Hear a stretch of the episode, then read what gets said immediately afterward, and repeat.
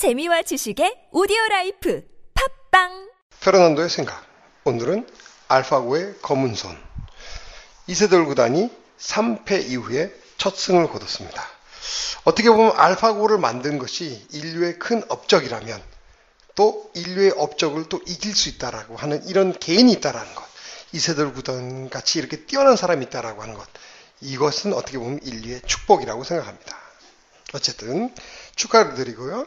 그 게임을 보면서 이런 생각이 들었어요.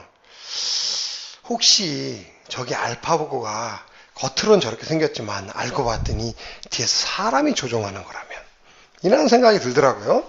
그런데 큰 문제는 뭐냐면 그 뒤에서 사람이 조종한다 안 한다가 아니라 그거를 우리가 알 수 없다라는 그런 생각이 들었어요.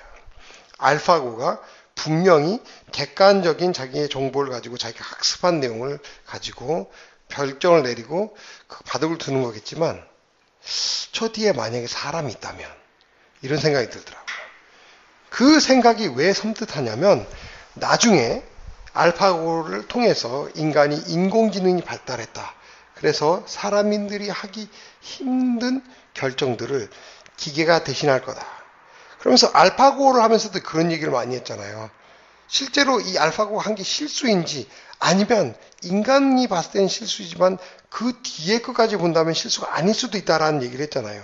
그러니까 인간이 더 이상 기계가 내린 결정에 대해서 맞는지 틀린지를 확인할 수 없는 그 단계에 갔을 때 알고 봤더니 그게 기계가 혼자서 객관적인 객관적으로 내린 결론이 아니라 뒤에서 어떤 검은 손이 그 기계가 그런 식으로 결정하도록 살짝 손을 본 거라면 가장 큰 문제는 그런 뒤에 검은 손이 있는지 없는지조차를 우리가 알 수가 없고 그리고 그때 그 내려진 결정이 진짜로 객관적으로 우리한테 좋은 건지 아닌 건지를 알 수 없게 된다면 아, 이것이 좀 큰 문제가 아닐까라는 생각이 들더라고요.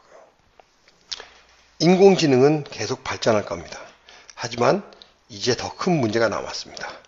인공지능 기술의 투명성인데 그것이 그 회사 입장에서는 밝히려고 하지 않을 것이고 하지만 인류를 위해서는 뒤에 검은 손이 닿지 않게 하기 위해서 이것을 공개를 하고 투명하게 운영해야 할 텐데 이 두 가지 상반된 의견이 어떻게 풀릴지 참 의문입니다.